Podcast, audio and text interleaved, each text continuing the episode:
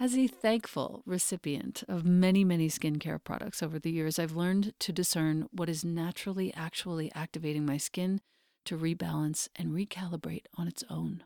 That's what your skin is meant to be doing, and it keeps getting disrupted by all these choices that we make. So, when the founder and creator of Herbal Face Food reached out to me, I was all ears. I didn't know why at first. It turns out that Herbal Face Food is the most potent antioxidant skincare line on the market today, period. The raw plant ingredients in each of their products are never processed, never manipulated with synthetics or emulsifiers. These anti aging botanicals are combined with the most precious plant concentrates, and they have changed my skin. Here's how I'm going to talk about two of the products the Herbal Face Food serums and the cream. The serums contain powerful phytoenzymes and antioxidants. These are activated and infused into your tissues. They hydrate and increase the resiliency of your skin, and they feel like they're plumping up your face. I use Serum 1 daily. I use Serum 2 when I'm tired and I need extra firming for my skin. And I use the X, which is also known as the Cure, for a small patch of rosacea that flares up every now and again, which you cannot see because of these products. When you feed your skin with herbal face food, you will feel real live ingredients at work. An activating flush, an invigorating tingle, some warmth, all of these are evidence of your skin healing at the cellular level and years of damage reversing. The cream is the most potent moisturizer I've ever tried, and I've tried them all. I live in the high desert. This cream contains 102 of the world's most powerful anti aging botanicals and is also the world's first and only edible SPF with a protection rating of SPF 50 plus. And this is accomplished 100% by plant power. And you can expect intense hydration, soothing for your tired skin. You can expect to see inflammation calmed and rebuilding of elasticity so your complexion looks and feels more smooth, and more radiant. Herbal Face Food is not plant based, it's plant powered. It has the highest rating on the ORAC anti aging scale. ORAC means oxygen radical absorbance capacity. I never knew what that meant before. The highest, over 30 million on that scale. By contrast, vitamin C in skincare rates under 100,000. Herbal Face Food is using all post consumer recycled materials and packaging. They use glass and aluminum, which is super easy to recycle as well.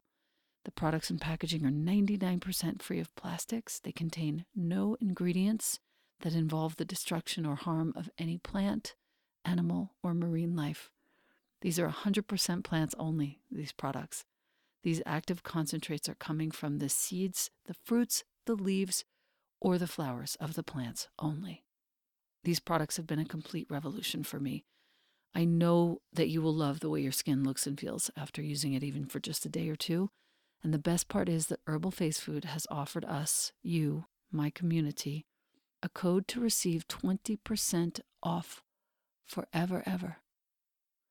The code is capital E L E N A 20. Once again, that's my name in all caps, Elena 20, 20. The site is herbalfacefood.com. The code is all caps Elena20. It's not just your first purchase, it's any purchase. You will love these products, and I am so grateful, Herbal Face Food, for the change that you have made in my life. Thank you. Welcome to the Practice You podcast. My name is Elena Brower.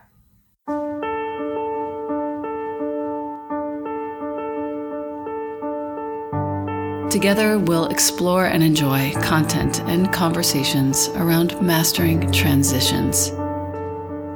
In our relations, our wellness, our careers, our families, and especially in our missions and visions. You are invited to learn and love and listen with me. Welcome to Practice You.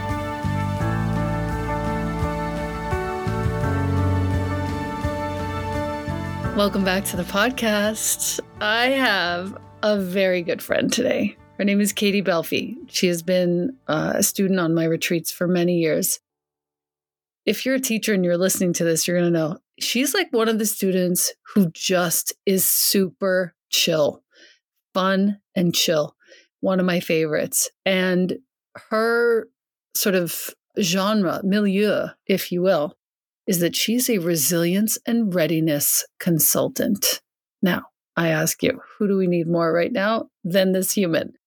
Katie is committed to cultivating a culture of preparedness in our society. She was once a, an attorney for FEMA, which is the Federal Emergency Management Agency. Is that right? You got it. Oh, amazing. And you were an emergency manager with a side gig making custom crystal mala beads, necklaces, and mala bracelets. And you were teaching yoga. I love this about you. You have, you say in your bio that you've often felt like you were traveling two completely divergent career paths, but now after years of sort of allowing your passions to coexist, they have finally converged in a practice that delivers readiness through a unique lens of self care, well being, and holistic resilience. Welcome, welcome, welcome to the podcast. Thank you, Miss Elena Brower. Oh, I love you. Oh my God. I'm so excited to be here. Yeah, it's really nice. You've you, Katie has already talked on my mentorship membership uh, platform about readiness and resilience, and this is really just a deeper dive. Let's say you have worked with clients that range from individuals to institutions, and your aim is to rewrite the preparedness narrative from one that elicits fear to one that empowers. This is the most important part. Having just gone through basically six months of preparing my home, my family, assets, energy, everything for whatever might happen. I would love to talk to our listener, Katie, about what it means to be prepared, both literally and figuratively, to start. Yeah, and that's such that's such an important place to start. And you know, on our during our last conversation, we kicked it off with defining resilience. And this is how I like to start when I'm working with a client. And you know, I take it from the perspective of if you want to make preparedness truly personal, you need to start with understanding your unique needs and vulnerabilities. So, in the biz, in emergency management, we conduct something called a risk assessment. If we're working for a company, a state, a city, anybody, we assess their risks before we can tell them how to prepare. And so, to do that for yourself, I encourage people to do the inquiry that you set up, defining what does resilience mean to you. But I add a layer to that. And I ask my clients to define disaster for yourself what are the things in your life that, if they were to happen, would significantly derail you and would impede your ability to live your life the way you want to? And doing this allows people to approach preparedness from a place of not just thinking about a hurricane or a winter storm, but really considering their, re- their resilience holistically. And so that could be the loss of a loved one, the loss of a job, uh, an illness in the family, you know, a, a, a major damage to a specific asset, whatever it is that's unique to you and your family. That's step one. Okay. So if that's step one, and we define resilience, we, we defined it loosely in the in the membership platform as, you know, not just preparedness, but a, a, a way that we sort of move from this rigid, fearful, I gotta have this this much food and this much money and this much everything over to okay what does it feel like to be flexible pliable bendable uh, agile you know movable? These are the things that we started to think about and it takes the takes the urgency out it takes the the like i said the fear out i would love to know how you work let's say our listener is going, oh shit, I'm not actually prepared for anything. What does that even mean? You know, maybe they're sort of making fun or judging in their minds the friends of theirs who have gotten, you know, three to six months worth of food in their house. Like, where do you begin in in real terms? Yeah, and I think um, for a lot of people, it's it's more of a a psychological hurdle that they have to get over for themselves, and this is not their of their own doing. Neurologically, we are wired to have an optimism bias and believe that bad things aren't really going to happen to us. And so, for some of us, you know, it's it's more easy to overcome than others. So, like you're, you're saying, the friends that are out there prepping and building their stockpile. And then there are plenty of others that would rather stick their heads in the sand and plug their ears and say, This isn't going to happen. I don't want to think about it. Or like my friends on that are more metaphysically inclined who say, I don't want to talk about it because I don't want to manifest this. And so it's a real honest self inquiry that needs to happen when you're starting this work to assess what your mind state is. What is what is the monologue that's going on in your brain when you're thinking about preparedness? Is it fear that's shutting it down immediately? Is it is it fear that's triggering your ego to say, "I got this. I don't need to worry about it"? Is it something else entirely? Is it an experience of a trauma in the past that's causing you to just shut down because you're not equipped to handle what comes up with thinking about that specific trauma. Um, and and so it's it's really a very personal, quiet starting place of what's going on in my brain, what's going on in my body, and what's the emotional and physical response I'm having in just even starting to have this conversation. Because what I've encountered is years and years of working in this field and watching this information come from places like FEMA and the Red Cross, which, by the way, are, are doing a great job. They're doing their job. But what I've watched is people systematically shut down to this information until it's too late. The time they're looking for it is after they already need it. And so, what I see as my mission is really not just reframing that narrative, but really reframing people's experience of that narrative and the way they think about it for themselves. Okay. All right. So let's stay practical for a moment for our listener. Let's say, okay, my listener is now realizing that they're not really prepared. They need, you know, let's say three months worth of food. They need to have copies of all of their critical documents. They don't really have a backup source of power. You know, a, f- a few things are now starting to like make it make themselves plain. Where do you start? What's the most important thing to start with? So I like to use an acronym for for the people that are sort of like, okay, I, you know, I just want to just give me the cut and dirty. What do I do to get prepared? So I use an acronym simple and these are the things that, if you prioritize these things in developing a plan, in building a go bag, in creating a stay stockpile, if you consider these things, you'll be in a good in good shape. You won't necessarily have everything you need, but if you're if you're looking to quickly prepare, simple acronym S, safety and shelter.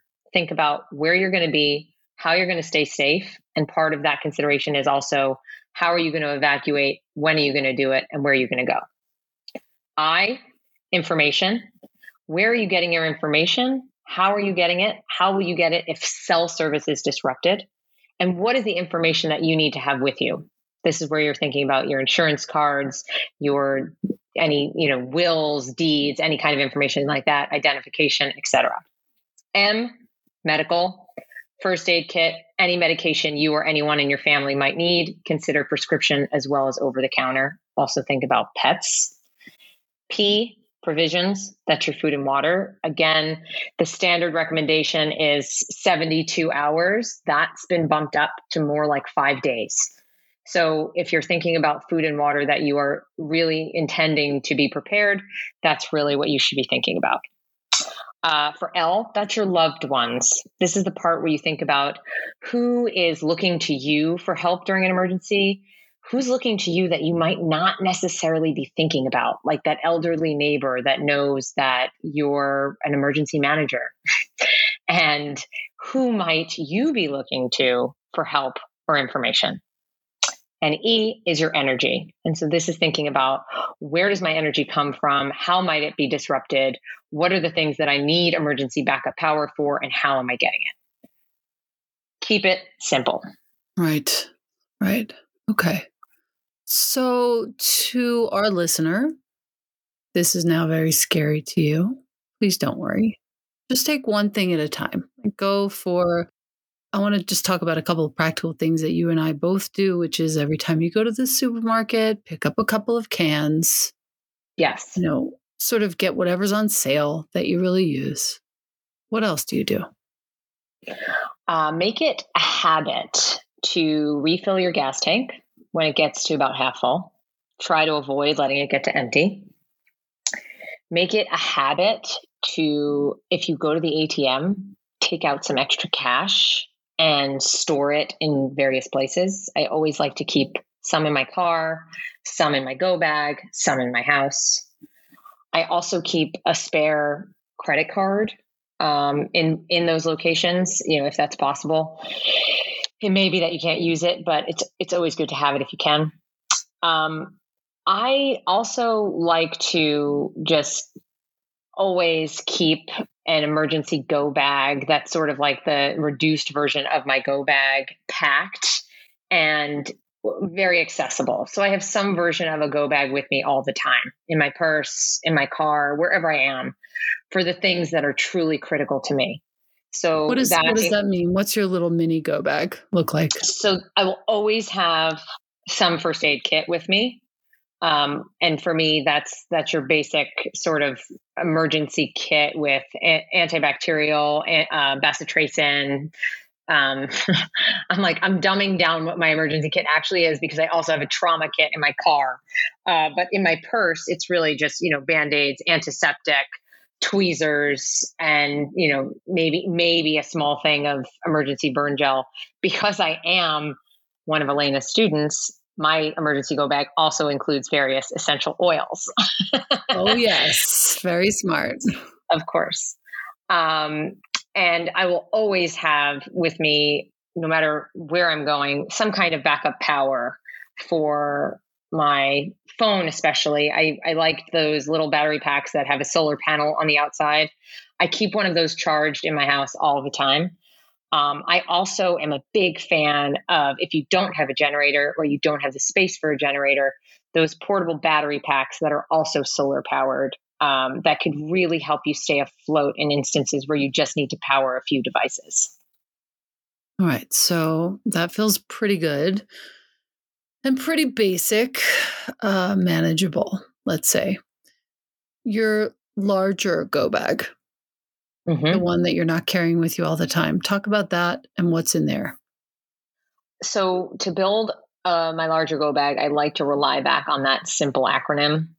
And so, things that I'm thinking about for safety, it's I think about how do I stay seen, dry, heard, and sheltered. So I'm thinking about a headlamp or reflectors, some some kind of emergency blanket, uh, if possible, an emergency shelter, like a, a, small tent that you could throw in there. Um, if you are somebody who is trained to use weapons, this is where you might have a knife of some kind, um, but more thinking about that from like a hunting and provisioning sense. Um, but my first rule of creating a go bag is you are not allowed to have anything in it that you are not familiar with or comfortable using. So that's my shtick about the weapon front. Um, personal protection, that's a whole other conversation that we have, but the same applies. Shouldn't be carrying anything that you're not prepared to use. For, um, for info, I've got my um, NWS radio in there. So that's going to be the Red Cross radio that is solar powered, it's crank powered. It's going to allow me to connect to the NWS radio stations that will ensure that I'm getting up to date weather reports for wherever I am. That's assuming that my cell won't work. I also have an extra battery pack for my cell in the go bag, assuming it does, and then all my emergency documents, copies of those. Also, now make sure that's updated to include uh, vaccination records if you're vaccinated, um, and any any other sort of medical records that you might need to prove that you are entitled to specific medication or or anything like that. Um, medical, that's going to be uh, same thing, just any medications you might need, plus your first aid kit. Provisions in a go bag are going to be super light because this is something you have to carry. So I do have some emergency water, and I'll always have some very dense caloric food, like um, you know, almost like those jerky bars or something like that, um, and plus a life straw and some iodine ha- tablets in case I need to be cleaning water myself. Will you just um quickly uh, the life straw? I have I have a few of them in my go bag, but just for our listener, will you describe the life straw and the iodine tablets? Yes. So a life straw is going to be a, uh, it's a charcoal filter that you can take anywhere with you, and it's suitable for a single person to use, just sort of immediate use to uh, drink water that should remove most contaminants. Um, iodine added to that water will help with that contamination factor. And these are things that are really sort of worst case scenarios. I mean, this is when you the only access to water that you have is water that's potentially dirty or contaminated. And so you want these things on hand. Um, you know, it's in this day and age, thankfully, that's going to be a real severe worst case scenario. We are likely to have access to water in most instances, but it's still important to know what those things are and they're super light, relatively affordable and, you know, makes sense to have them in the worst case scenario. Yeah. All right, great. Uh, that's super helpful. Let's talk a little bit about the when you when we talk about storing food. Mm-hmm. I think this is an important conversation. I want to cover energy, uh, another source of energy. But storing food, teach us a little bit about how that works in our homes. Cans, what? T- just teach us like what you do, and so we can all get a, a little bit of an idea. So, the one thing that you want to be mindful of is where you're storing your emergency food and what the temperature changes look like in that space especially if you're storing things that are in plastic bottles like water for example this is one that most people forget about is that water in plastic bottles when exposed to heat or direct sunlight is leaching chemicals into your water. Um, and sure in an emergency you're going to want to drink that water. Um, but still you'd much rather drink safe water that isn't potentially ca- contaminated with anything so being mindful of where you're storing things, cool, dark locations for the most part are your best bet. Um, the most important thing you can do as you're stockpiling is establish a, a, um, a system for yourself, a schedule for yourself to check in on this stockpile. So if you are someone like me who's not going out and shopping for your stockpile on a, regular calendar, but is instead sort of building it ad hoc with your weekly shops, you want to have a system in place that ensures that you're checking that stockpile at least twice a year. Just going through, checking expiration dates, and making sure you're getting rid of anything that has reached its expiration date or is gone past it. And then the final thing I'm going to say about your stockpile is the most common mistake with stockpiling that people make, besides not checking expirations, is not restoring them once they've been utilized. So in you know last February we had the frost in Texas and people were absolutely hitting that emergency stockpile because you couldn't get to grocery stores or they weren't open. And a lot of people, I'm sure, use those emergency supplies but often neglect to restore them after they've done so. So going back around and restoring what you've used and then getting right back on that rotation of checking everything twice a year. All right, that all feels very logical and fair. I don't know why I'm getting so specific and granular, but what are the what are the main main canned goods that you are stockpiling? I'm just curious. Um, I have to be honest. My go-to more, I always have canned soup. I think that's, I think that's a vestige from my my childhood. My mom was always a big canned soup for emergencies woman. But personally, I tend more towards like dried legumes because I feel better about storing them. They typically have a longer shelf life. And things like lentils and beans, I know I'm also getting a lot of really dense nutrition that can carry me pretty far. Got it. Okay. Let's talk about energy. Just before I got turned on to the fact that you were doing all this work, another friend of mine who's very preparedness oriented, let's say, uh, inspired me to go to goalzero.com and get a solar powered generator as a backup for my home. This was an expensive endeavor. Even more expensive was the hiring of the electrician to wire the home for said eventuality when we would have to plug in said generator to the home. And which circuits which circuits rather would you like to cover with your generator? So interesting to figure all of that out. Tell us about the various different generators that one should or could have around and what are the advantages um, this is a this is a great question. It's also highlighting something that I, I really think is important to address is just, you know, when we approach resilience and preparedness, we're not all starting at the same starting point. And so this is why, you know, expecting a sort of checkbox approach or you know one step solution is never going to happen because it, it's just it's just a part of life not everyone's going to be able to afford a generator and it is an expense and it, it can be very costly. And and quite frankly it even depends on where you live. If you live in an apartment a generator is not going to be an option. So when you are making these considerations for yourself around energy it's important to understand your power needs and really sort of pare down to what is your emergency power needs. You don't need your tv you don't need four computers. You need your cell phone in most instances. And that might be it. You know, you, you uh, with with lights, you can you can really do well with um, with lanterns and battery powered light that you don't necessarily need a generator for. If you are in very hot or cold climates, that's you know that's where the where the consideration gets a little bit more hairy, and you need to start thinking about that as an emergency power um, requirement. But once you have identified what your emergency power needs are, determining what the best type of generator is for you depends on where you live and what's available to you. You being in Santa Fe, you know, or any place that's very, very sunny, solar power generator is going to be great. For people in the Northeast, maybe less so. Um, and so, you know, there are other options. Natural gas power generators can be great a great option if you do have natural gas to your property. You can also have a gas powered generator that you can buy gas for. You can actually bury a tank and have gas on the property. You can also rely on more of the battery pack generator that I mentioned before that is is really more than just a battery pack. It's it's sort of a mini generator.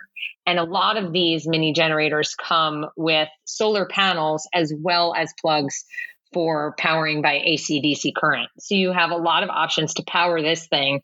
And then you have many outlets to power different devices, you know, sort of on the on the back end, on the receiving end.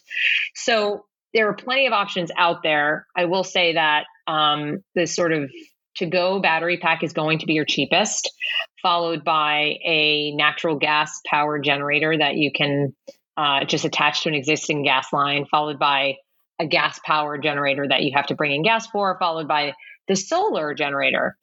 And I guess another option that we haven't talked talked about is not a solar generator, but a solar battery if you are someone with solar power on your house. Um, I know a lot of people that are installing solar now are putting the battery in just because it's it's a good practice for you and it helps you put more energy back to, into the grid. But it's also something to consider as part of what you're doing towards advancing your preparedness because you will have that solar battery available to you should you lose power. What's the best source for a solar battery? That's a really good idea. What's the best source for it? As in who who makes it? Mm-hmm. I don't know. I wonder if Goal Zero makes those. I've heard actually sort of mixed reviews. I thought Tesla would be the way to go, but I've heard mixed reviews about the home solar battery for them. Um, and I was I've been talking to a few different solar providers out here, but I haven't identified a, a winner yet.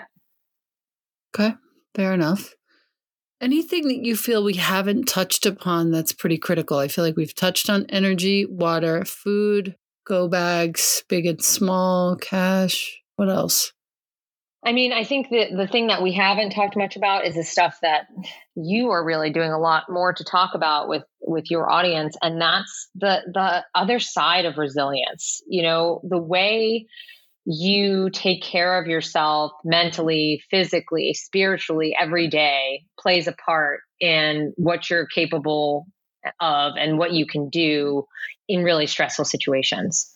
So, if you have learned how to manage your stress, if you've learned how to use breathing exercises, if you've learned how to identify reactive emotions that are prevalent for you and how to cope with them, all of these things actually come into play tremendously when you're dealing with an emergency. And this is why my coaching and and my message is really that it's it's not just about the kit. I'm much more focused on the capabilities that you're cultivating every day than the commodities that you're putting in a bag. Because at the end of the day, that go bag is going to mean nothing if you're paralyzed with fear because you haven't done anything to address your stress response. Hmm. A really good point. I was talking in the membership too. I think it's worth reiterating here. I watched a, of all things, a TikTok by a guy called Michael Drummonds, D R U M M O N D S. Thank you, Chloe, for turning me on to him. She sent me this one day. I don't even think I've looked at him since, but this one day he said, you know, when it's it's not about asking yourself what you want to manifest. It's about asking yourself how you want to be experiencing yourself. And I feel like this is very profound in terms of resilience. How do I want to be experiencing myself as a calm, serene human effective and efficient in the face of chaos. Planning as well as I possibly can, but realizing nothing is perfect. Committed to being prepared, but knowing that I will never be fully prepared um, for whatever is to come. And I really appreciated that. And I'm bringing it out here in the podcast because I think it's a worthwhile consideration for our listener rather than thinking about what you want to manifest, what reality you want to manifest, which already is such an overused word, ask, how do I want to experience myself in this context with regards to this particular matter, whatever it happens to be? I swear that has helped me get through some pretty rough moments of late with uh, a level of presence that I, you know, could only have hoped for. Yeah. And I think it's extremely applicable.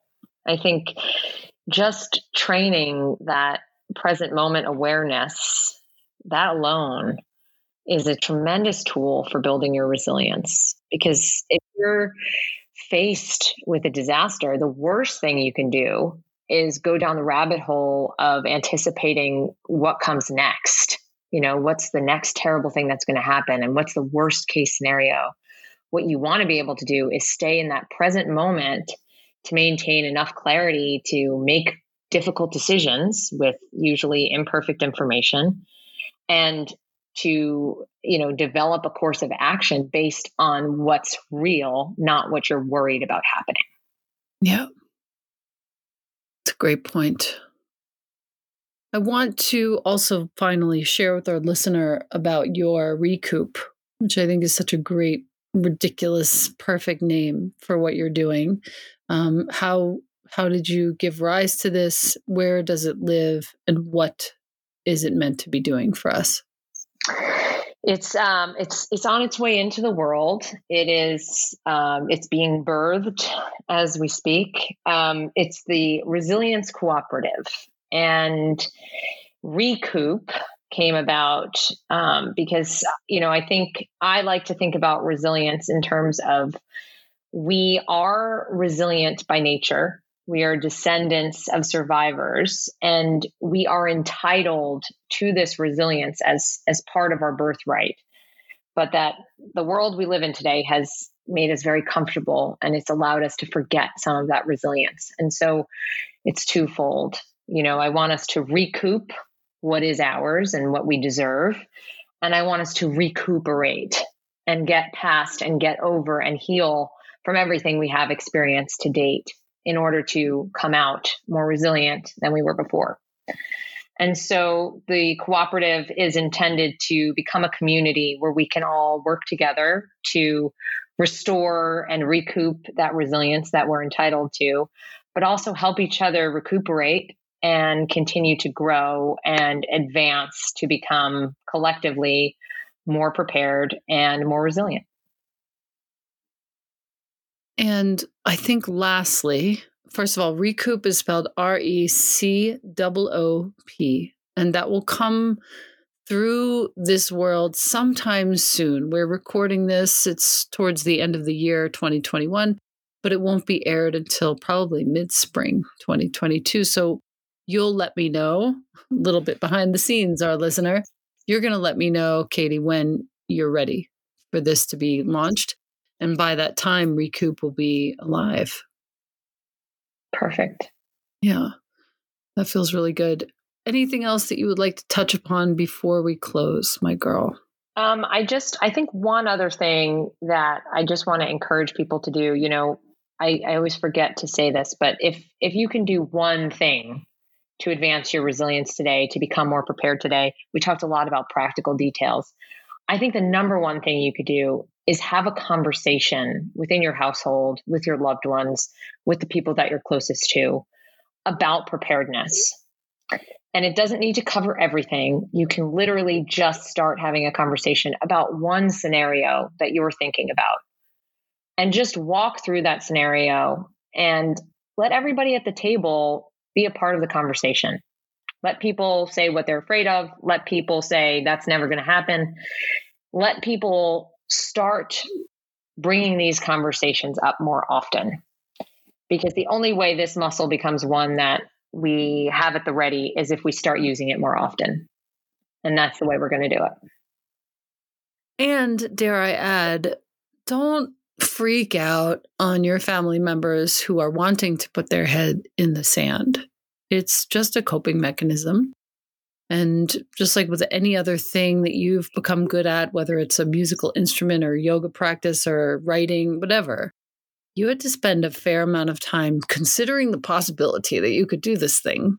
and then you had to practice doing this damn thing. And you had to practice through really hard moments where you could barely do it and felt downright inept until suddenly one day it feels like, okay, you know, I can handle this conversation and I can handle this task, this next task, and then the one after it, and start to move myself in the right direction. So go easy on your family members if they are still on the side of WTAF are you talking about? You know, and let them be, and then bring it up again in a couple more weeks.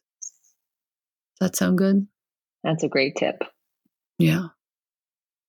All right, my sister, truly love you. Really appreciate the level of dedication and clarity that you have with this. To our listener, this is not about scaring you. It's not about freaking out. It's not about some weirdo conspiracy theory or anything like that. This is just about being prepared for anything, anytime, every time. And I really appreciate the work that you're doing in the world, Katie. Thank you so much, Elena. Thanks for having me. You bet. Talk again soon.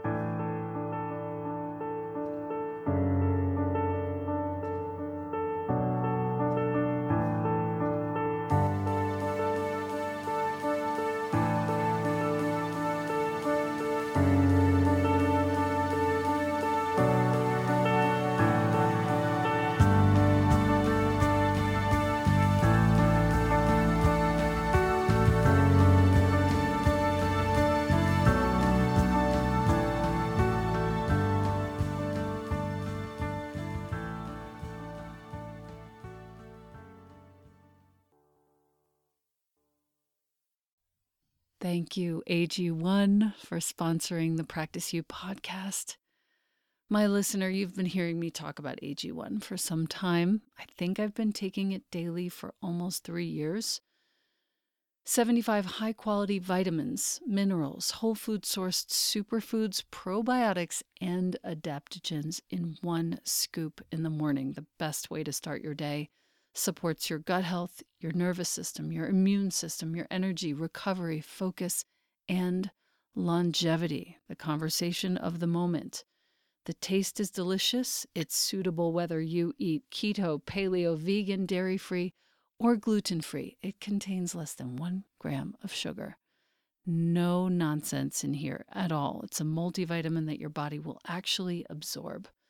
If you are wanting to make an investment in your health and longevity, AG1 costs you less than $3 a day, far less expensive, and definitely less time consuming than many different supplements. Reclaim your health, arm your immune system with convenient, delicious daily nutrition. And since you listen to the Practice You podcast, Athletic Greens is giving you a free one year supply of immune boosting vitamin D and five free travel packs with your first purchase. All you have to do is go to athleticgreens.com forward slash Elena. Once again, that's athleticgreens.com com forward slash E L E N A. Take ownership of your health, my listener. And thank you, Athletic Greens and AG1.